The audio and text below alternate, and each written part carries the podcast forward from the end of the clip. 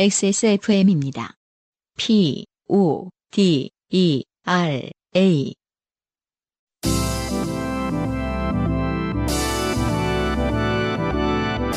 요즘은 팟캐스트 시대.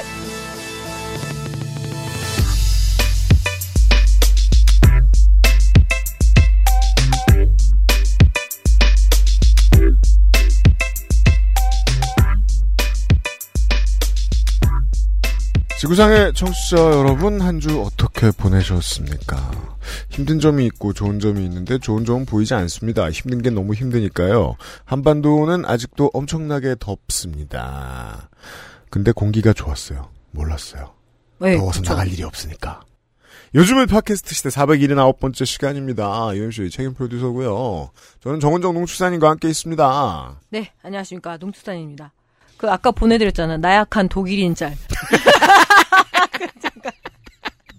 이게 뭐냐면요.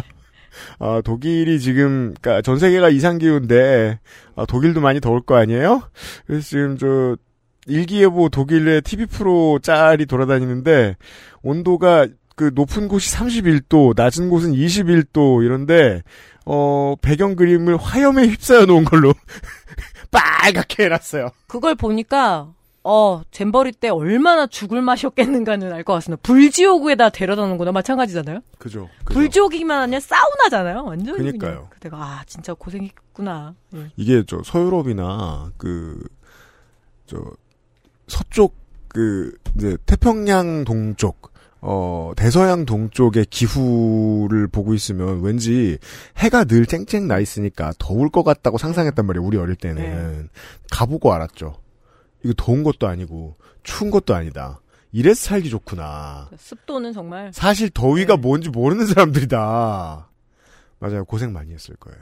잼버리 얘기가 나와서 말인데 이번 주는 잼버리 주간입니다. 그런가요? 본의 아니게 잠시 후에 만나요. 살다 보면 생기는 모든 일이 이야기이며 당신의 삶은 이야기로 가득합니다. 인생이 고달픈 세계인의 한국어 친구, 10년째 변함없이 여러분 곁을 지키고 있는 최장수 한국어 예능 팟캐스트 요즘은 팟캐스트 시대는 당신의 이야기로 꾸며집니다. 당신 혹은 당신 주변의 어떤 이야기라도 좋아요. 요즘은 팟캐스트 시대의 이메일 xsfm25 gmail.com 조땜이 묻어나는 편지 담당자 앞으로 여러분의 사연을 보내주시면 에디터와 사장이 모두 읽고 방송에 소개된 사연을 보내주신 분께는 커피 비누에서 더치커피, 주식회사 빅그린에서 빅그린 niche perfume body care를 TNS에서 요즘 치약을, 정치발전소에서 마키아벨리의 편지 3개월권을 꾸루꾸루에서 꾸루꾸루 요팟시 선물 edition을, 큐비엔에서 보내드리는 사르락토 1개월분을 XSFM이 직접 보내드리는 XSFM 관여로 티셔츠를 선물로 보내드립니다. 요즘은 팟캐스트 시대는 커피보다 편안한 커피 비누 더치커피, 피부의 해답을 찾다 도마 코스메틱 앤서 19, 완벽 비건 맛집, 비오는 날의 숲 밀키트에서 도와주고 있습니다. XSFM입니다. 오늘은 에티오피아 예가체프 어떠세요? 과실의 상쾌한 신맛과 벌꿀의 맛처럼 달콤한 모카 상상만으로 떠올릴 수 없는 와인보다 깊은 향미 가장 빠른 가장 깊은 커피비노 에티오피아 예가체프 우유나 버터, 달걀도 없이 쿠키를 만드는 법 누가 모르겠어. 문제는 내가 만들지 못한다는 거고 혹은 만들어도 맛이 없다는 거지. 하지만 비 오는 날의 숲 쿠키가 우리 집에 있다면 액세스몰의 첫 번째 밀키트 완벽 비건 맛집 비 오는 날의 숲을 만나보세요.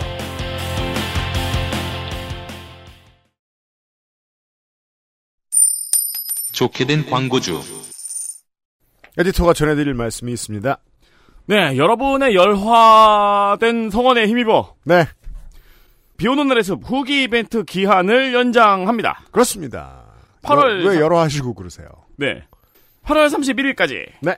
원래는 기간 내에 구매한 고객 한정 이벤트였잖아요. 네, 근데 고객을 확대했어요. 음, 액세스몰 입점 이후에 구매한 모든 고객으로 대상자를 바꿨어요. 네, 그렇습니다. 아니, 좀, 공짜로 뭘 준다 그러면은 욕심도 좀 내고 할 것이지. 네. 그거 진짜 못하지 않아요? 이 엑세스몰 이용자들. 그러니까 되게 참 한국 사람들답지 않다. 네. 네. 이렇게 말하면 제가 되게 뭘 차별하는 사람 같지만 진상 비율도 너무 낮고요. 일반적으로 그, 그 예상할 수 있는 한국의 고객들에 비해서 그 사은품 달라는 소리도 거의 안 합니다. 준대도 안 하고 그래. 그 왜 그럴까요? 똑바로 안 해? 네. 아니 뭐 UPD가 쫓아가서 뭐라고 하는 것도 아닌데. 그죠? 그러니까 가져가랬지 진짜, 내가. 진짜 착해요. 그러니까 지금 쫓아가서 가져가라고 뭐라 하는 거 아닙니까? 이 비밀인데 네. 쫓아가서 뭐라고 합니다. 아니 왜 아주 그런 때가 없다고는 말 못합니다. 공개 방송할 때도 가끔가다 이렇게 뭐 저 같으면 두 개 정도 챙길 것 같거든요. 근데 꼭 그렇게 한 개씩만 딱 들고 가더라고요. 아, 한 개씩 나눠드리는 거를요? 네. 아니 근데 왜 바깥에 이렇게 쌓여져 있을 네. 때도 있어요. 그러면 저 같으면은 그냥 이렇게 하나 담당자 더, 화장실 갔을 때 네, 하나 두 개 집을 것 같은데 절대 것도 없더라고요. 특이해요. 그거는 하나씩 집어가는 분이 딱히 착하다고 말하기에는 조금 도덕관념이 서로가 다른 것 같긴 한데. 아, 왜냐 우리 딸내미가 옛날에 무슨 팬미팅을 갔었는데 네. 그 소녀시대였거든요. 음. 출연한 그 뭐죠 멤버가 파는 화장품 있잖아요. 그 뭐죠 CF. 네네. 그걸 하나씩 다 주는데 왜 표는 끊어놓고 안 오면은 의자에다가 놓는데요. 아, 그렇죠. 어차피 다 처리해야 되니까. 네. 근데 그거를 그냥 다 갖고 오더라고요. 주변 사람들이. 어, 어, 그래서 알았어. 우리- 네. 네, 우리 딸내미도 두 개 들고 오던데. 다음에는 꼭 제가 두 개씩 챙겨드릴게요. 네. 말 그대로 사은 행사로 기억을 한 거니까요. 많은 참여를 부탁드립니다. 네. 교환님은 사진이 있는 후기가 좋겠지요. 음, 어, 여러분들 다들 처음에는 만들어 놓고 사진 한번 찍으셨을 거예요. 그렇습니다. 네. 그 사진을 찾아가지고 올려주시는 게 좋겠지만, 음. 사먹은 지 좀 됐고 사진이 없으면은 정성 어린 텍스트로 후기를 작성해 주셔도 이벤트 참여가 됩니다. 제가 가장 큰 문제가 그겁니다. 저는 음식 사진을 못 찍습니다. 왜냐하면 다 먹고 생각나기 때문이죠. 음. 대체적으로 그렇죠. 예. 지저분한 상태에서 아 이러면서 그러니까 가장 빨리 생각났을 때가 이제 돼지국밥인데 돼지 다 없어졌을 때 이때쯤 생각난다고. 예. 그 저 같은 분들이 계시면 사진 꼭 안 찍으셔도 됩니다. 그렇습니다. 입점 후에 구매한 적이 있으신 분들은 네. 찾아가서 적당히 후기를 올려주시면은 음. 예, 좋은 후기를 선정해서 네. 1등에게는 밀키트 5인분을 이거 얼마 비싼지 아시잖아요. 2등에게는 밀키트 4인분을 3등에게는 3인분을 4등에게는 2인분을 5등에게는 1인분의 밀키트를 선물로 드립니다. 그렇습니다. 추후 게시판에 당첨자를 공개해 드린 후에 개별 연락을 드릴 예정입니다. 그렇습니다. 날씨가 괜찮아지면 집으로 손님을 부를 때가 있고 혼자서 파티를 할 때가 있습니다. 비 오는 날의 숲 이벤트에 많이 참여해 주시기 그리고 집에. 이렇게 그냥 지금 누워 계세요. 지금 아무 일도 없어. 음. 요팟시를 뜯고 누워 계셔. 네. 근데 저번에 시켜 먹었던 적이 있어요. 그죠? 그러면 지금 들어가서 후기 남기시면은 이벤트 음. 응모가 되는 겁니다. 좋아요. 퍼 가세요, 여러분. 에이터 수고했습니다. 감사합니다. 오세호 씨의 사연은 본인이 음악학원 선생님일 때 이야기였죠. 게임하는 거 배기 싫다고 기타 공부 시켜달라고 보내주셨던 어머님이 맨날 기타만 친다고 싫어하셨던. 후기 보시죠. 제 사연 읽으시면서 그 하시는 첨언에 저도 많이 공감했습니다. 특히 유형의 누가 그들에게 그만큼의 상처를 줬나와 이형의 요즘 애들은 하고 싶은 게 없어 라는 말이 특히 더요. 반추해보니 일을 하면서 가장 많이 마주쳤던 상황들이거든요. 가로 열고 애도 먹고 속도 썩고 그, 저는 사실은 문학인의 걱정에 반대하는 입장이었는데, 곰곰이 생각해 보니까 걱정할 만한 게, 전 아이가 하고 싶은 일이 없는 것도, 어른이 하고 싶은 일이 없는 것도 아주 내추럴한 문제라고 네. 생각합니다. 어, 그냥 이상적인 자연 상태에서 볼 때 인간이 똑바로 된 커뮤니티를 만들었다면, 게으른 사람이 딱히 나쁜 사람이 아니어야 된다고 생각하거든요.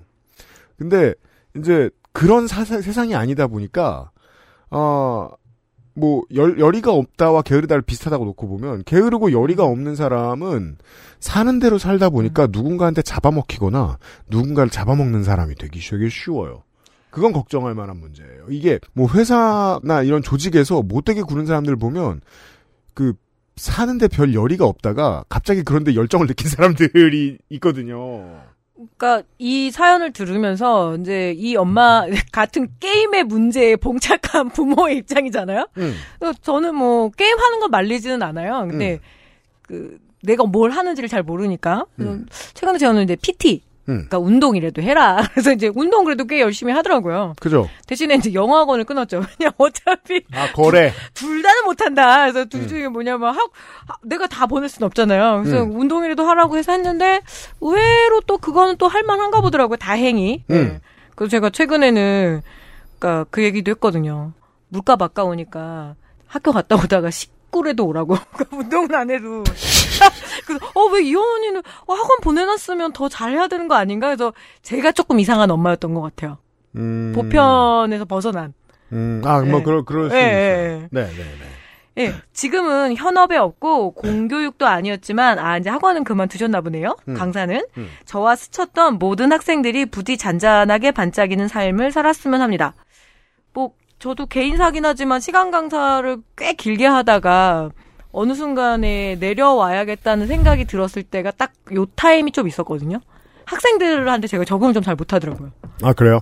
네, 가르치는 거에 대해서는 꽤 보람이나 즐거움을 느꼈던 편이었긴 그건 했는데 즐거운 일이죠. 근데 해마다 다르다라는 거 정말 꼰대 같은 발언이어서 어디 가서 잘 안 했는데 음. 제가 적응을 잘 못했어요. 아, 저는 그게 정말 사람마다 다른 게 그렇게 바뀌는 사람들에게 물처럼 적응할 수 있는 사람이 있고 그게 힘든 사람이 네. 있는 것 같아요. 그래서 그냥 저는 제가 발을 빼는 걸로 네, 네. 그렇습니다. 그래서 이게 평생 직업인 분들이 힘든 이유가 이건 거예요. 예, 저야 뭐 예. 비정규직이고 언제든지 그만둘 수 있었으니까요. 네. 오세호 씨 고마워요. 언제든 또 들르시고요.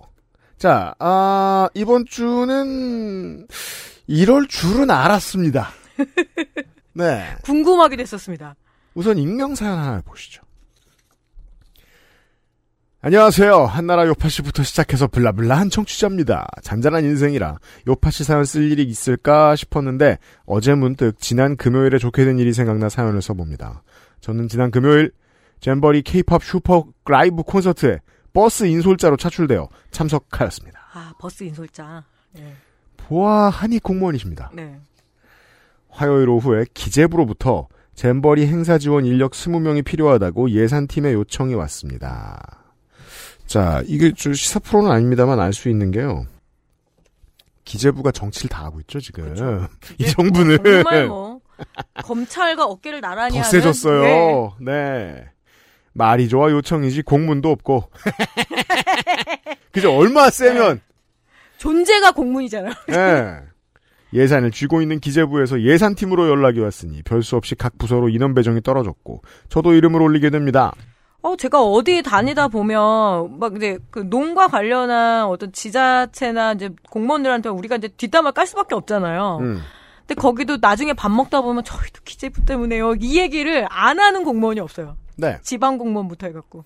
전 그래서 기재부의 핑계가 궁금해요. 예. 저희도 저희 때문에요. 자, 아, 이후 아무런 정보가 제공되지 않다가 수요일에 기사를 보고 제가 버스 인솔 업무를 해야 한다는 사실을 에? 알게 됩니다. 기사요? 뭐예요, 이게? 정확한 정보가 없다 보니 뭐, 그, 그럼 저 기사에 그왜 굳긴 소식 같은 거에 자기 이름 써, 아, 뭐, 왜 그, 저, 발령 소식처럼? 왜 혹은 뭐 부모님 돌아가시거나 이런 거 정리해주는 기사 뭐야 이게 정확한 정보가 없다 보니 며칠 동안 서울에 숙소를 마련해야 하나 교통편은 어떻게 해야 하나 신경이 곤두서는 경험을 했습니다. 결국 집합 장소와 시각은 전날인 목요일 밤에 결정되어 카카오톡을 통해 전달되었습니다. 이후 정보 전달과 질의응답이 모두 단체방을 통해 이루어지게 됩니다. 스마트폰 없던 시절에 이런 일이 생겼으면 어떻게 했으려나 상상도 해보게 되더군요. 그, 그, 저는 기술 발전이 그 탐관오리를 많이 막아줬다고 음. 생각했는, 하는 게, 그, 생각해보면, 저, 공문서 시스템이 없던 시절, 예. 어, 스프레드시트가 음. 없던 시절, 어떻게 했을까? 뭐, 그, 경찰, 요즘은 경찰들께서 이제 그, 티켓 끊으실 때, 여기 있는 기계로 이 사람이 뭐 하는 사람인지 다 알아보시잖아요. 네. 얼마 끊었는지 다 알아보시잖아요. 그거 없었을 때 어땠을까? 다 뽀찌를 해먹었죠. 요즘은 학생들 왜 가정통신문이고 뭐고 다 온라인 시스템이잖아요. 그죠? 예, 카톡으로도 주고 문자로도 주고 홈페이지에 접속하면 볼 수도 있고 음. 그래서 어디 도망갈 그 구석이 없는 거죠, 애들도. 그렇습니다. 금요일 아침 대전에서 천안의 모 대학으로 이동을 했고 그곳에서 간단히 오리엔테이션을 했습니다.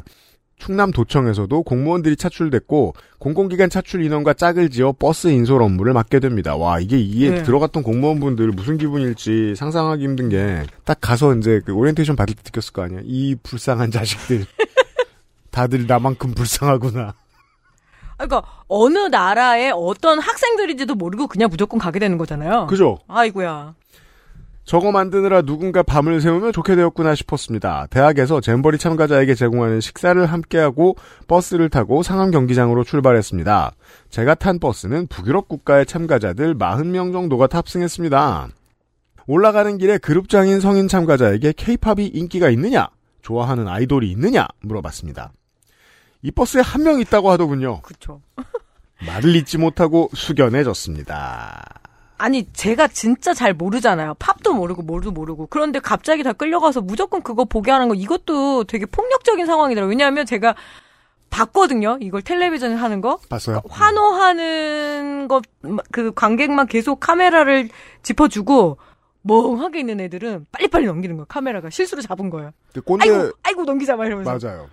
꼰대 여러분들은 모르셨을 텐데 그 옛날에는 가수가 앨범을 천만 장을 팔았으면 전 세계가 다알 음. 가능성이 높아요. 예.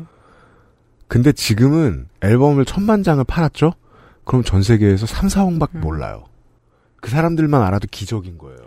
그러니까 아무리 잘 팔리는 물건이라도 기본적으로 80년대, 90년대 기준으로 해서 보면 상당히 높은 수준의 매니아만 소비하는 거란 말이에요. 그렇죠. 케이팝도 그럴 수밖에 없어요. 제가 제일 모르잖아요, 케이팝. 얼마 전에 왜 르세라핌 제가 음. 피디한테 왜 그잖아요 흰 수염 막 이렇게 얘기했지 욕, 욕 먹었잖아요, 제가.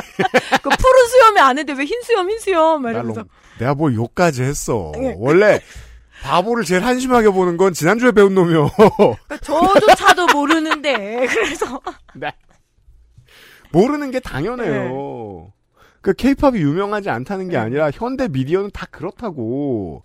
그러면 뭘 보여줄 거예요? 이 사람들한테 그 큰 경기장에서 보여 축구를 보여줄 거예요? 야구를 보여줄 거예요? 뭐 우리나라 요즘 잘 팔리는 거 뭐 있어? 당구를 보여줄 거예요? 다 안 돼요. 불꽃 축제나 하면 했지. 갑자기 아이돌들 징발하면 모두가 다 좋아할 거라고 생각하는 건 바보, 바보 같은 생각이었어요. 지금 돌아보니 이 순간이 가장 좋게 된 순간 같네요. 세부적인 좌석 배치 등에 대한 정보가 제대로 전달되지 않아 자리를 찾는 것도 쉽지 않았습니다. 여차저차 자리를 잡고 보니 자리 운이 별로네요. 아니, 아, 그 이게 뭐 7, 8만 명 들어갈 수 있는 이제 바- 저기 경기장에도 깔았으니까 8만 명 이렇게 들어갈 수 있었겠죠. 이런 곳에서 랜덤하게 앉는다고요? 그러게요. 그러니까 대충 이렇게 그 대륙별로 한 거 아니에요? 동양, 서양. 그건 이- 대륙별도 아니잖아. 그러니까 대충 그렇게 나눈 거 아니야? 그래가지고. 그럼 그러면 겁나 차별적인 상황인 게 예. 피부색으로 갈라. 그쵸, 그럴 수도 있지. 그럼 제일 불쌍한 사람들이 라틴 아메리카에서 온 네. 친구들이죠. 나, 나 어디로 가? 막 갈라 앉게 됩니다. 한국은 그따위 생각을 할 수 있긴 합니다. 스크린 내용을 거의 알아볼 수 없었고 그래서 지금 저, 저 보내주신 자리를 보니까 대형 LED에 거의 직각 그러니까 옆에, 위치에 앉으시 예. 이 자리가 좀 자리가 좋진 않습니다. 예. 음향 세팅도 전면을 향해 있다 보니 한국어로 진행하는 내용도 무슨 말인지 잘 알아들을 수가 없었습니다. 아, 이거는 제가 알아요. 네. 이건 돈 아끼려고 하다가 이런 거예요. 원래 사람이 앉아 있는 자리 위주로 스피커를 깐다는 건 공- 이런 커다란 공연장에서는 전방향이라는 건데 이 가격을 아꼈다는 거예요. 그리고 저는 텔레비전으로 봤잖아요. 음. 어, 영어로 인사를 해요. 그래도 워낙 요새 이제 케이팝 스타들이 영어 이거 다 다그 소양이 잘하니까. 돼 있으니까. 근데 자막이 안 깔려서 한국 사람이 내가 못 알아들었어. 이런 막 이랬어. 그러니까 얼마나 준비가 안 돼 있는지 알겠더라고요. 네. 그러니까 사전 리허설에다가 그 대본이 스크립트가 이틀 사흘 전에는 나와 있어야 자막 작업이 깔끔하게 이루어지는데 그거를 할 시간은 없었다는 건 전 국민이 알아요. 참가자들에게 기념품과 식사를 배부해주고 나니 진이 빠지더군요. 기념품 가방에는 기사로도 알려진 것처럼 카카오와 하이브에서 제공한 상품이 들어 있었습니다. 네. 거기서 자발적으로 각출했다는 돈은 이거죠. 이 물건이죠. 지금 우리가 보고 있는. 그, 아니, 에코백을 줬는데, 에코백 안에 플라스틱이 엄청 들어가 있어요. 플라스틱 부채를 에코백 안에 넣어서 주는 게 어딨냐, 이놈들아. 아 그리고 이게 무슨 Visit Korea Year 그러니까 이게 우리나라 삿갓을 형상화한 거죠 까만 삿갓. 그죠, 이게 그 그, 저승사자 모드 아니야 이거? 왜냐면, 삿갓이 길면 저승사자 아니에요, 보통. 난 몰랐다. 그러네. 저승사자 같아. 여러분, Visit Korea Year 로고 한번 찾아보시면, 저승사자용 삿갓이, 네. 있- 이게 연옥에서 보통 suitable하게 통하는 것이 있습니다. 그 꼰대 같은 게 올, 올해도 Visit Korea Year라고 부르는군요. 네. 20년 전에 한번 그런 캠페인을 했던 건 네. 기억나는데 똑같이 쓰네요. 음. 식사는 식사라고 부르기 민망한 간식 수준으로 제공되었으나 봤더니 지금 어 모닝빵이 있고요. 네. 크라상이 야 뭐냐 이거. 크라상. 예, 어두워서. 그리고 그 땡하 땡사 소세지가 있고요. 예. 발라 먹어야 되니까 딸기잼이 있고요. 그 동양 왔을 때 서양인들이 좋아하는 딸기잼 있죠. 똑 따서 네. 그거랑 땡호파이가 있고요. 단백질 바가 있고요. 어 매운 나초가 있고요. 소고기 육포가 있어요. 그래도 비건 할랄식은 별도로 준비했더군요. 한여름에 상하지 않을 4만 명의 식사를 준비하는 건 보통 난이도가 아니구나 싶은 생각은 들었지만 먹는 입장에서는 아쉬움이 남습니다. 저는 이런 태도에 아쉬움이 남습니다. 4만 명 걸 준비하는데 잘했어요. 이 정도면. 예. 참가자들이 타국 참가자들과 유니폼, 스카프 등 기념품을 교환하는 모습을 가만히 앉아서 보고 있다 보니 내가 이렇게 다양한 국가에서 온 사람들과 만날 일이 또 있으려나 하는 생각이 들었습니다. 이 아이들에게는 정말 잊지 못할 추억을 만들 기회인데 어른들이 그 소중한 기회를 망쳐버리게 된 것은 아닌가 걱정되더군요. 일단 사연 보내주신 분이 망친 건 아니고. 예, 그렇죠. 네. 제가 우리가 망친 그러니까 것도 아니에요. 망쳐는, 네, 예. 망쳐는 졌고요. 예. 네. 콘서트가 시작되고 옆에 옆에 앉은 남미에서 온 친구들 중에 노래를 따라 부르며 즐기는 친구들도 있었으나 제가 인솔한 졸은 역시나 큰 감흥을 못 느끼는 것 같았습니다. 귀마개를 끼고 졸고 있는 친구들도 있었고 핸드폰으로 인스타그램을 하는 등 여러 반응을 보았습니다. 아무리 좋아도 인스타를 하기도 하지만 음. 네. 그 자연 상태에 두면 전 열의 아홉은 모르는 게 맞다고 생각해요. 그때 예능 프로그램에서 멕시코를 가는데 음. BTS의 뷔 음. 맞죠? 뭐 음. 그 친구가 이게 주방에서 왔다 갔다 하는데 많이 못 알아보더라고요. 음. 근데 아마 시청자들은 기대를 했을 거예요. 막 엄청 와 BTS야 막 이러면서 그런데 거의 끝에 회차 가서 음. 미국에서 온 한두 팀이 알아보지 못 알아보더라니까요. 음, 음, 음, 음. 예, 저는 음. 그게 실체라고 생각해요. 네. 예, 그러니까 그럼 그게 대단한 게 아닌가? 네. 아니에요. 여전히 실제 수익은 비틀즈 시대나 마이클 잭슨 시대보다 더 높을 거예요. 네. 수익성은 더 돈 많이 벌 거예요. 근데 지금 미디어는 음. 그렇다니까 모르는 사람이 더 많아 원래. 이런 사람들 롤드컵을 정원정원 롤드컵을 보내봐야 돼. 이 미친 떼거리는 뭐 하는 놈들이냐며. 아유 저것들이 옷을 왜 저렇게 입고 와 이러면서 어깨는 다 좁아가지고 와. 아유 왜 배를 까? 막 설사하게 막 이러면서 이제 자, 그렇게 좀 봅시다. 내심 좋게 된 하루 중 그나마 희망을 걸어본 콘서트였으나 이미 지칠 대로 지친 몸뚱아리와 잘 보이지 않는 무대 덕에 흥이 나지 않더군요. 무대와 가까운 그라운드, 그라운드 좌석은 좀 더 즐거워, 보- 즐거워 보이던데, 그럼요. 이건 제 기분 탓일지 모르겠습니다. 9시 좀 넘어 공연이 끝났고 경찰분들이 잘 인솔해 주신 덕에 생각보다 빠르게 상암을 빠져나와. 그죠? 서울의 경찰들은 죽어나고 있습니다, 작년부터. 11시 반쯤 천안에 도착했고 졸린 눈을 비비며 차를 몰아 1시쯤으로 돌아와 좋게 된 하루를 마무리하였습니다. 수당 나왔을까 모르겠네요, 이거. 이 수당 제대로 안 나와서 또 한바탕 온라인에서 좀 난리가 났었죠. 하루를 통으로 털렸는데. 예. 그리고서 하루어치 업무를 또 못했죠. 지금 와서 생각해보면 예정에 없던 업무를 최선을 다해 수행한 많은 시민들의 선의 덕에 사고 없이 행사가 마무리된 것 같습니다. 그러니까요. 예, 그것만 해도 의의가 있네요, 진짜. 그 미친 짓은 곰이 하고 예. 수습은 사람들이 했어요. 실제로 그때 왜 수학여행 가다가 이렇게 줄지어서 버스가 가는 바람에 굉장히 위험하게 한번 사고가 크게 났었잖아요. 그래서 음, 음. 그렇게 줄지어서 못 가게 하는 게 제가 알기로는 규정이거든요. 그렇습니다. 근데 4만 대의 관광버스가 줄을 서서 한 음. 그러니까요. 군데로 향해서 저는 그게 사실 되게 무서웠었어요. 청소년 엄마로서. 음. 어머어머 저거 하면 안 되는데. 누가 앞에서 진짜 브레이크만 잘못 바로 다 추돌이거든요. 제가 알기로 거의 뭐, 저 서울의 서쪽에 온 교통계들 다 나와가지고 네. 일하신 걸로 알고 있는데, 아. 이게 되네 하는 감탄을 몇 번이나 하게 만든 이 선의가 악용된 것 같아 씁쓸함도 남고요. 월드컵 경기장의 잔디 복구, 비용 처리 문제 등 남은 일들이 잘 마무리되면 좋겠습니다. 제 출장비도 얼른 들어오면 좋겠네요. 읽어주셔서 감사합니다. 늦여름 냉방병 조심하세요. 자, 익명 사연이었습니다. 고마워요. 고생하셨습니다. 제가 그날 궁금해서 지도 포털 지도로 계속해서 그쪽에 그 도로 사정을 봤어요. 예. 아니나 다를까 서울 서쪽에서 퇴근하는 은평구 사는 사람들이 갈 수 있는 길이 딱 두 개 있거든요. 예. 집에 못 가고 있더라고. 못 가죠. 이렇게 네. 되면.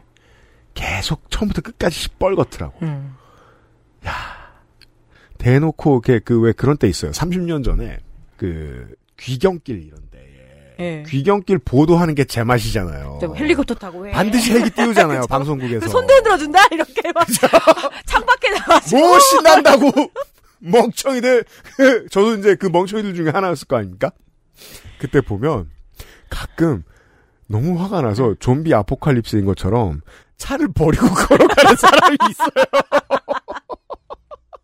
그래서 30분 뒤쯤에 만나고 계속 걸어가는데 아 은평구 주민들이 그러시지 않았을까 하는 생각이 들었습니다. 지도를 보다가. 뭐 나온 길에 말씀드리면 이번에 이제 제 영역에서는 이건 그냥 확실히 말씀드릴 수 있어요. 익산은 저기로 갔대요. 원광대가 지정이 갑자기 됐고, 음. 근데 원광대에서 이렇게 그 왜 탈 뭐라고 그러죠? 왜 자립하는 청소년들, 청년들을 위한 음. 그런 사회적 기업이 하는 작은 식당이 있어요. 네. 그러니까 뭐 도시락 배달도 하고 하는데 음. 주방장님 한 분, 배달 담당 한 분. 음. 근데 여기서 도시락 3,500개를 만들어라.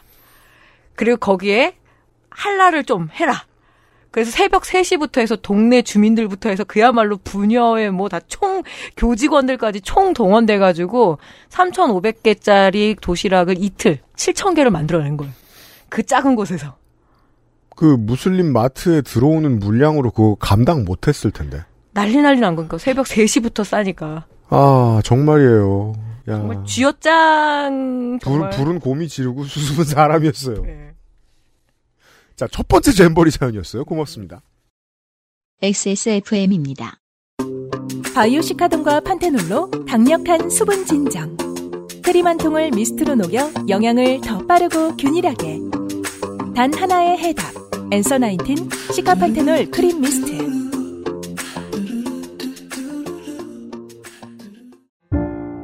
오늘 커피 드셨나요? 원두커피 한 잔 어떠세요? 정확한 roasting point, 섬세한 grinding, 원두 그 자체부터 French press까지 모든 추출에 맞춰진 완벽한 원두. 당신의 한 잔을 위해 커피비노가 준비합니다. 가장 편한, 가장 깊은 커피비노 원두커피.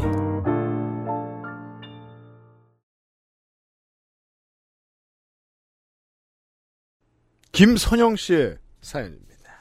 안녕하세요. 대체 왜 나는 좋게 되지 않는 것인가를 10여 년째 고민하며 다른 사람들의 사연을 듣기만 해온 청취자입니다.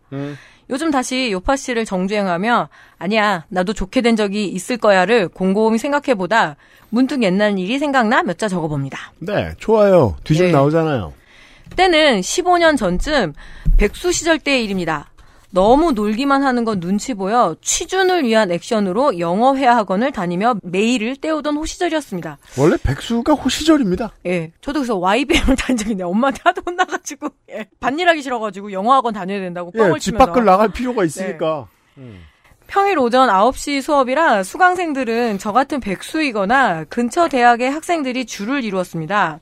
남는 건 시간인 우리는 수업이 끝나면 함께 티타임을 가지는 일이 많았는데 하루는 근처 학교에서 대학원 과정 중인 가로 열고 요파 씨 말로 공부 노동자. 자, 대학원 공부 중인 언니 한 명이 제게 소개팅을 제안했습니다. 음, 참 좋은 시절이네요. 그죠? 대학원생에게 소개팅도 하라 그러고. 음. 자, 학교 후배인 역시 공부 노동자인 동생이 있는데 가로 열고 저보다는 약간 어른이었던 걸로 기억합니다. 약간 어른? 예, 약간 위에 나이가 조금 많다라는 뭐 거죠. 표현에 의한, 그러니까 그, 그냥 네. 늙었거나 아니면 표현상 좀 더 어른스러웠거나. 예. 저와 잘 어울릴 것 같다는 거였습니다. 어, 그 말 조심해야 돼요. 소개팅 예, 시켜줄 때. 그렇죠. 그때 우리 소개팅 사연에서 한번 각자 예, 망한 거 왜냐면. 모두가 예, 나를 뭘로 보길래라는 생각을 하기 때문입니다. 유피디한테 때문에 어 오빠 이랬다면서요 다음 그죠? 날. 아, 행! 네. 아, 그 시절 저는 20대 중반 학사 취득자. 소개팅 남은 석사 과정 중. 음. 아, 주선자 씨가 아니라 주선자 언니는 박사가 주선자 씨는 아는 주선자 씨 있어요? 주선자 언니가 같이 붙어 띄어쓰기 안 돼 있어가지고 주선자 그래서 언니, 선자 선자 언니는 예, 선자 언니는 빠찡코에 이걸 사람일 거라고. 네. 주선자 언니는 박사 과정 중이었을 겁니다. 음. 남는 건 시간뿐이었던 저는 좋아요를 외치고 바로 소개팅남을 만났습니다. 네. 지금 돌이켜 생각해보면 그는 한번 진지하게 만나봐도 좋았을 괜찮은 청년이었습니다. 어, 알 수 있는 게 있습니다. 그 다음에 만난 남자들이 다 개판이었다는 뜻입니다. 아이, 그 새끼가 최악인 줄 알았는데 계속 갱신하네. 이- 이런 삶이 사라질 때가 있어요. 성실하고 착하고 어울리지 않게 담배를 많이 피우는데 저와 만날 때는 담배 냄새가 나지 않는지를 여러 번 확인하며 양해를 구하는 꽤 매너가 좋은 친구였습니다. 음. 어, 예, 채도 좋네요. 음. 하지만 20대의 제게 그는 재미없는 남자였죠. 뭘 하고 놀았어야 되는 거야. 예. 그래도 사람은 세 번은 만나봐야 한다는 옛 어른들의 이야기야. 왜 네 살 차이면 왜 얼굴도 보지 않고 결혼한다라는 그런 대부, 그니까, 네. 요즘 하- 양반들은 못 들어봤을 수 있는데, 대부분의 한국인들이 들어본 왜? 말이죠. 그리고 저는 그 말을 하던 제 세대의 어른들도 어릴 때 듣고 저게 무슨 개소리야 네. 했을 거라고 생각해요. 자, 그보다도 백수로 딱히 할 일도 없었던 저는 소개팅남과 세 번째 데이트까지 진행하게 됩니다. 진행하실게요. 지- 자. 시간이 많으면, 네. 네. 그날은 학교 신문사에서 일하던 그의 제안으로 지금은 없어진 명동의 예술영화관에서 일본 다큐멘터리 영화를 보았습니다. 예술영화관. 네.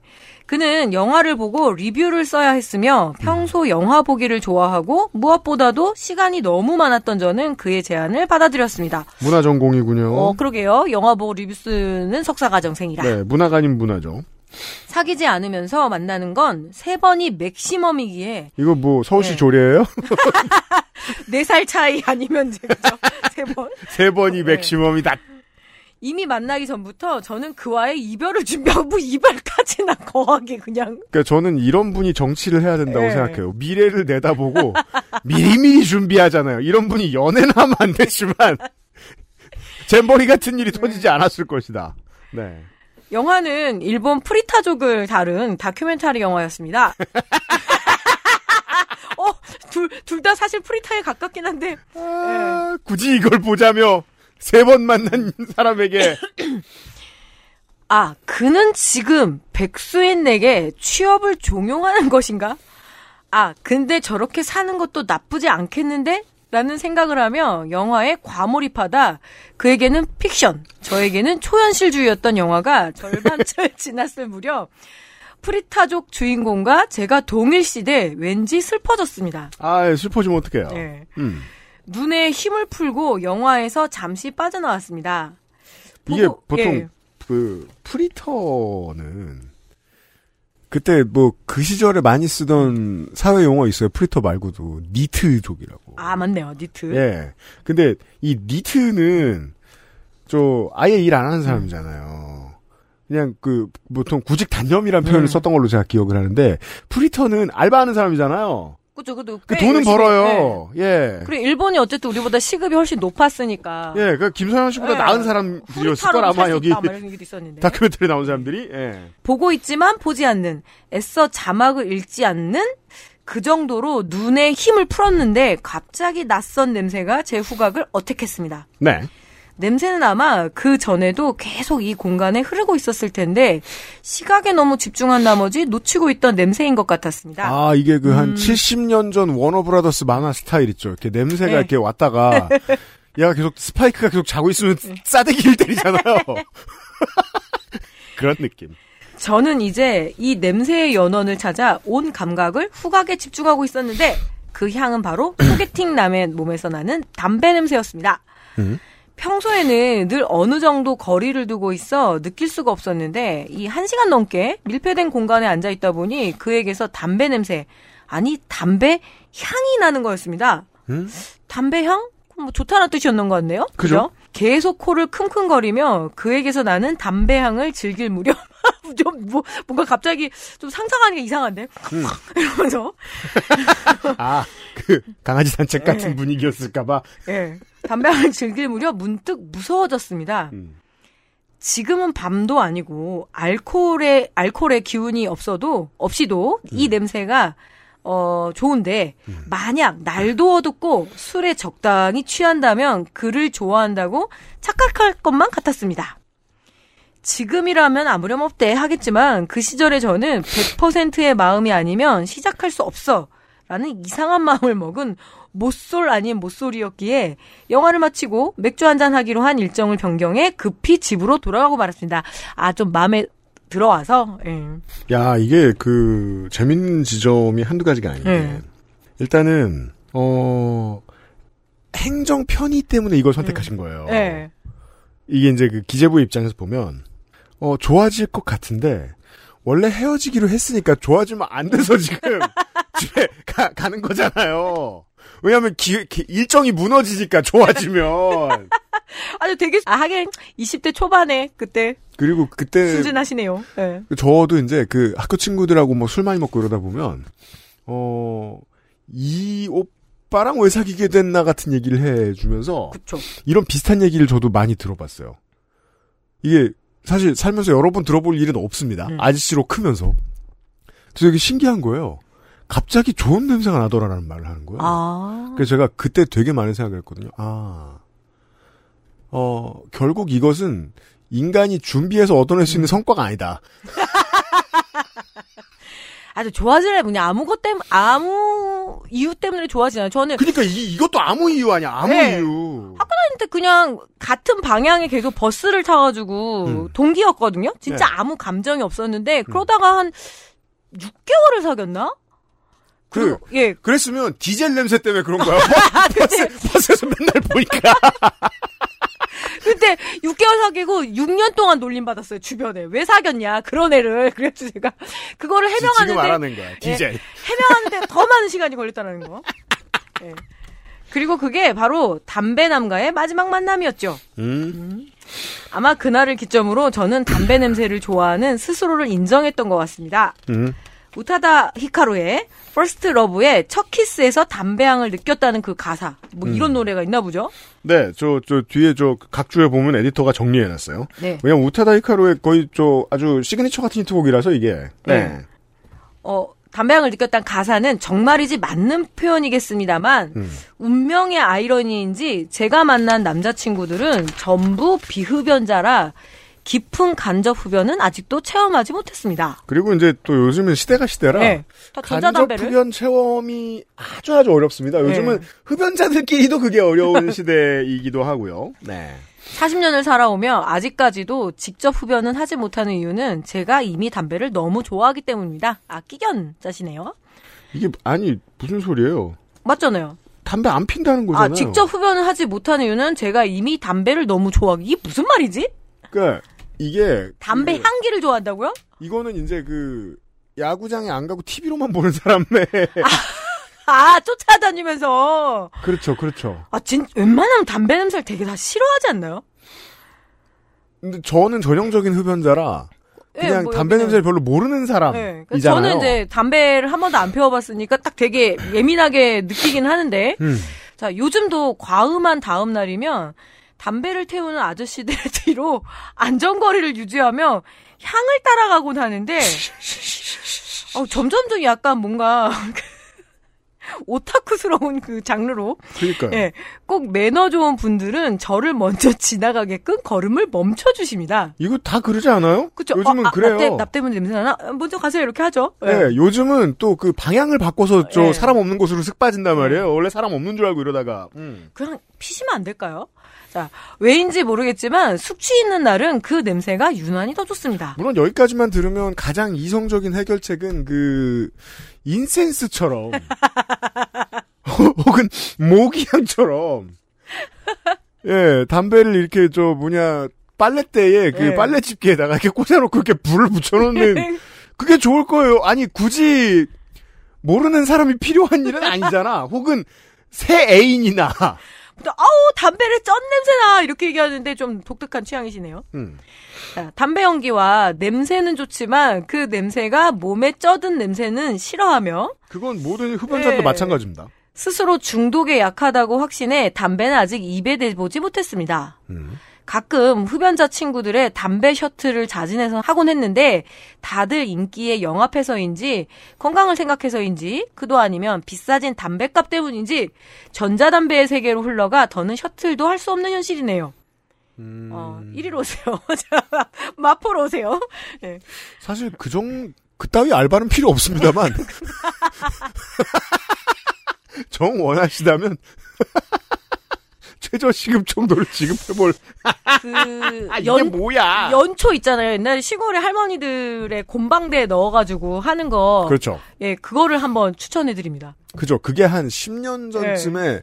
다시 유행이 왔었어요 왜냐하면 그때 담배값이 2,500원, 네. 4,500원 올랐을 때였잖아요 그때 한번 말아 피는 담배가 되게 유행했었거든요 근데 네. 그거 사실 향으로 쓸 수 있어요 예, 그렇기도 하고 그냥 뻐끔 담배라 그래가지고 깊게 안 빨아들이시더라고요. 우리 큰할머니가 돌아가실 때까지 담배 많이 피셨는데 이, 아, 그, 맞다. 이거 왜 생각 못했지? 이게, 이게 시가렛의 영향, 영향이, 네. 영역이 아니라, 시가의 영역이네. 이분은 시가를 하셔야 되겠네. 그러니까 그래서 그냥 그거라도 하시면 좋을 것 같습니다. 입으로 안 펴도. 네. 예. 쓰다 보니 제가 좋게 됐다기보다는 소개팅남, 담배남이 좋게 된 사연인 건가 싶기도 하지만 그 이후에도 그 좋아하는 담배 피는 남자와의 키스를 못 해본 저도 어느 정도는 좋게 된 게 아닐까요? 라며 급히 글을 마무리해 봅니다. 그, 되게 여러 가지 감각의 영역. 뭔가 KBS 독립영화관에서 15분짜리 영화를 본 느낌이네요. 왜냐면 네. 그거 이제 새벽 1시에 하잖아요. 네. 그거 11시에 하죠? 예. 그러면은 시청자들이 항의합니다. 변태 같은 거. 애가 봤다고. 그러니까 만약에 그러니까 모든 독립 영화 그럴 리는 없죠. 다만 이런 내용이다 그러면 네. 이해하는데 몇 가지를 구분해 드리면 김선영 씨도 스스로 죄책감이라든가 예. 내가 이상한가 하는 생각을 안 하실 수 있을 것 같습니다. 1번 시간을 네가 펴라. 예. 이게 있고 그 다음에 어 남자는 모르겠습니다. 예. 저는 이제 그런 얘기를 저도 어렸을 때 친구한테 들었습니다. 첫 키스는 재떨이 맛. 그러면 방법이 있죠. 예. 재떨이를 드셔보시면 돼요. 하지만 위험합니다. 왜냐하면 지가 안 피니까 남이 피는 걸 갖다 쓰려고 그럴 거 아니에요? 근데 요즘은 간접 흡연이 위험합니다. 호흡기 질환이 세계 유행병이라. 그러니까 당신이 피고 그 젤을 먹어라 네가. 그리고 소문내지 마라. 남들이 알면 기분 나쁘니까. 아, 저는 정말 그, 이렇게 정리할 예. 수 있겠다. 씨가 추천합니다. 네. 네. 그러니까 담배가 문제라면 어, 꼭 애인까지는 필요하지 않다. 그걸 김소영 씨도 알아요. 그러니까 안 만났지. 네. 정신 차려라. 이런 말씀을 전해드립니다. 감사합니다. XSFM입니다. 고기도 우유도 없이 이 맛이 난다고? 아, 엑세스몰에서 비 오는 날의 숲을 만나보세요.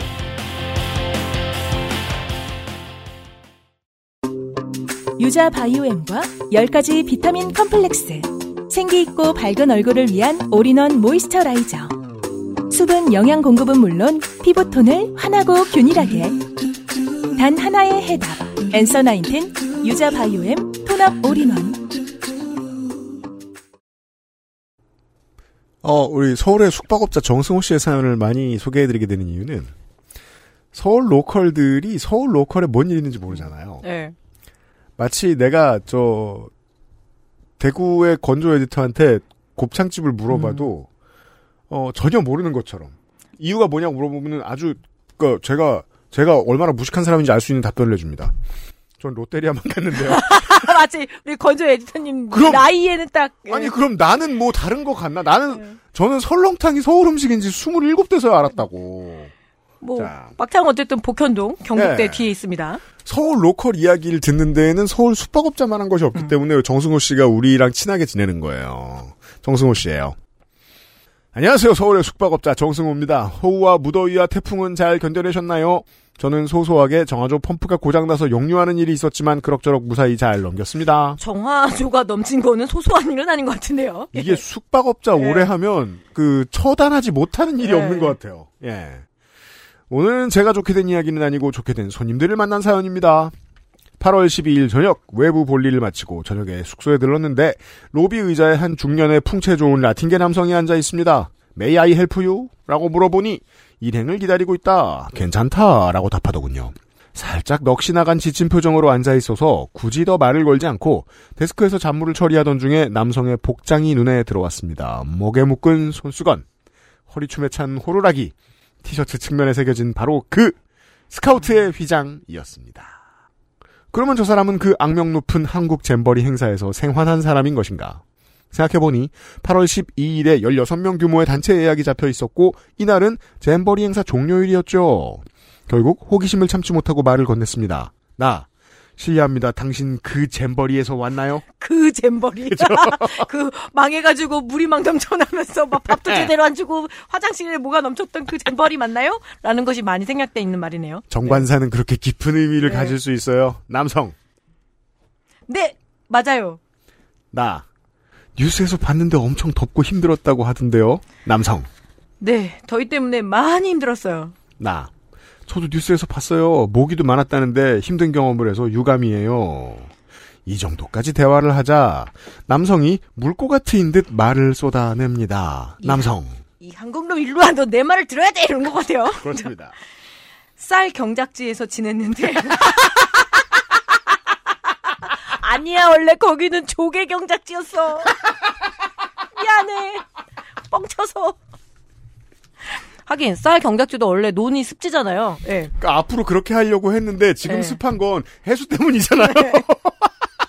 근데 사실 거기서 이제 수경을 한 양반들의 입장을 생각해 보면 내가 쌀이 된 기분 혹은 내가 장구벌레가 된 기분이 들긴 들었을 거라고 생각해요. 그러니까 농민들하고 이 대화를 하는데 농민들은 이제 자기의 각자의 삶의 세계, 생활 세계에서 얘기하잖아요. 음. 한낮에 왜 논바닥한테 논바닥에 애들을 갖다가 던진겨 이러면서 그렇죠. 그렇잖아요. 왜냐 계속 방송 나오거든요. 절대 낮에 논내 나가지 마라. 뭐 햇빛에 죽, 죽는다 이 방송이 계속 나와요 농촌에. 음. 근데 남의 나라 사람을 갖다가 네. 네. 아무튼 이분이 입이 터졌어요. 네. 자, 쌀 경작지에서 지냈는데, you know? 플라스틱 팔렛? 파레트? 자, 거기다가 텐트를 치고 지냈어요. 그래도 우리는 스카우트니까 이 정도는 적응할 수 있죠. 그런데 많은 나라에서 온 문화가 다른 사람들이 모였는데 서로 문화적 차이도 있고 특히 화장실 쓰는 규칙이나 청소하는 규칙이 달라서 처음에는 힘든 점이 있었어요. 사실 화장실 청소하는 규칙이라면 이제 없었다는 게 문제인 네. 거지. 그 규칙이. 나. 네. 100개가 넘는 나라라고 봤어요. 남성. 150개 나라! 정확히는 148개 나라에서 왔어요. 엄청 많죠. 그래도 같이 지내다 보니 매일매일 조금씩 나아졌어요. 이제 적응해서 좋아지려는 참에, 뿜! 이게 뭐요? 티폰? 타이푼? 태풍, 태풍, 태풍. 아, 타이푼! 음. 자, 자, 뿜! 자, 티폰이라고 발음하든가 타이푼이 와서 중간에 끝났죠. 나. 아, 저런. 남성. 아쉬웠지만 우리는 모두 스카우트니까 잘 적응해서 잘 끝났어요. 이러니 더 미안하죠. 예. 음. 그리고 여기 사람들은 정말 좋아요. 왜냐면 지금 모든 국민들이 다 죄인된 심정으로 속거대한. 심정으로 예. 도시에서 와서 도시에 와서 거리에 다니면 잼벌에서 왔냐고 하면서 친절하게 대해줘요. 그렇습니다. 빚 갚는 중인 거죠. 예. 음. 나. 다들 뉴스에서 봐서 도와주고 싶어서 그럴 거예요. 혹시 어느 나라에서 오셨나요? 남성. Do you know 포르투갈? Do you know 크리스티아노 진짜 그죠? 아우 진짜. 이분도 그냥 흔한 과친절로 네. You know는 전 세계 어디서나 이제 외국인과 만나면 공통 질문인가 봅니다. 예. 나. 네, 전 세계 모두가 그 선수는 알죠. 당연히 포르투갈도 알아요. 아, 그리고 저는 술을 좋아해서 포르투갈 포트 와인도 맛있게 먹어요. 남성. 좋지요. 포르투갈은 커피도 맛있어요. 저녁 식사하고 나서 우유랑 설탕 넣은 커피에다 포트 와인 한 잔이면 하루 마무리로 최고죠. 그죠? 그, 저, 카페올에 설탕 예. 팍친 거는 결국 그 해안가를 따라서 이렇게 수입되잖아요. 그, 저, 저, 저 뭐냐, 중국 남해안가를 따라서. 네. 예, 그게 변형되고 변형된 베트남 거 있고, 대만 거 있고, 음. 이 포트 와인 사 먹으면 그 잔도 준다 하더라고요. 그 그래요? 포르투갈 여행 가 보면 그게 너무 재밌대요. 그래요? 예, 그리고 시음을 진짜로 많이 해볼 수 있대요. 아, 진짜요? 와인 인심이 아주 좋다고. 음. small talk를 하던 중 인솔자로서 숙소에 와서 몇 가지 궁금했던 것을 바로 물어보더군요. 16명의 단체 손님 중 4명의 인솔자 선생에게 사물함 잠겼을 때 여는 법과 야간에 출입하는 방법 등을 알려드렸습니다. 그리고 체크아웃하는 날 밤 11시 비행기라 16명 가방과 짐을 맡기고 다녀와도 되느냐는 말에 그간 6년 넘게 자영업하면서 닳고 닳은 인류애 때문에 평소라면 그렇게 많은 짐은 못 맡아줘 라고 했겠지만 스카우트 대원들이 겪었을 고생에 조금이나마 호의를 베풀려는 마음에 우리 스태프 전용 창고를 마음대로 써도 돼요. 마음대로. 심지어. 아이고. 메마른 자영업자가 오랜만에 작게나마 서비스를 제공했습니다. 저는 지금 전국의 네. 청취자, 그러니까 전국의 시민들이 정승호 씨처럼 굴었을 거라고 믿어 의심치 않아요. 예. 오랜만에 작게나마 서비스를 제공했습니다. 그리고 포르투갈 말로 감사합니다는 muito obrigado라며 외국인 만나면 으레 하는 인사말 교환도 하고 짧은 만남을 마무리했습니다. 저희 숙소가 초호화 5성급 숙소가 아닌 도미토리이지만 그래도 잘 지내고 갔기를 바랍니다. 기억에 남는 건 스카우트 인솔자 선생님에게 잼버리 경험을 물었을 때 덥고 힘들었지만 정말 즐겁고 재밌었지요 라는 말이 아니라 덥고 힘들었지만 우린 스카우트니까 적응하고 이겨냈어요 라는 대답을 들은 게 아쉽기도 하고 안타깝기도 하더군요. 학창 시절에는 영어 표현 sorry가 미안하다 외에 유감이다라는 뜻이 있는 게 이해가 안 됐는데 이 포르투갈의 이방인 스카우트에게 sorry to hear that이라고 말하며 새삼 그 이중적인 의미를 느꼈습니다. 네, 그래서 쏘리가 사람을 예의 바르게 해주는 거죠. 음. 이상 사연을 마치며 스카우트 대원들이 두고 간 전투식량 사연을 첨부합니다. 다들 안전하게 지내세요. 감사합니다.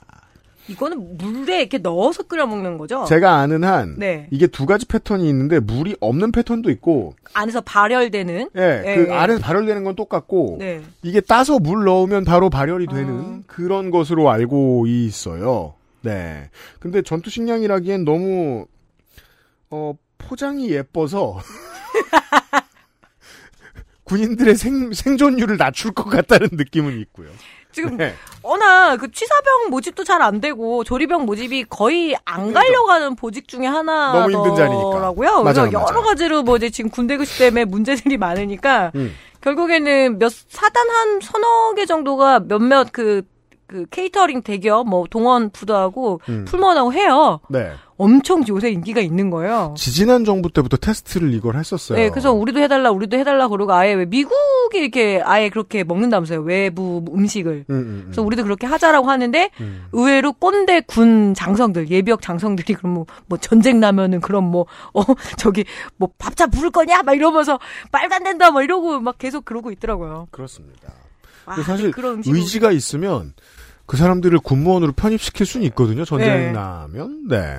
뭐 여튼 근데 이런 아. 걸 줬군요. 그죠. 그래 군인들이 요새 이게 힘든 거예요. 이게 옛날에는 이제 뭐 훈련을 나가면 훈련 때 밥이 맛있는 부대도 있다는 소문도 있었는데 지금은 다 이런 거 주니까 이게 맛있다고는 말 못하니까. 음. 잼버리 얘기로 꾸며본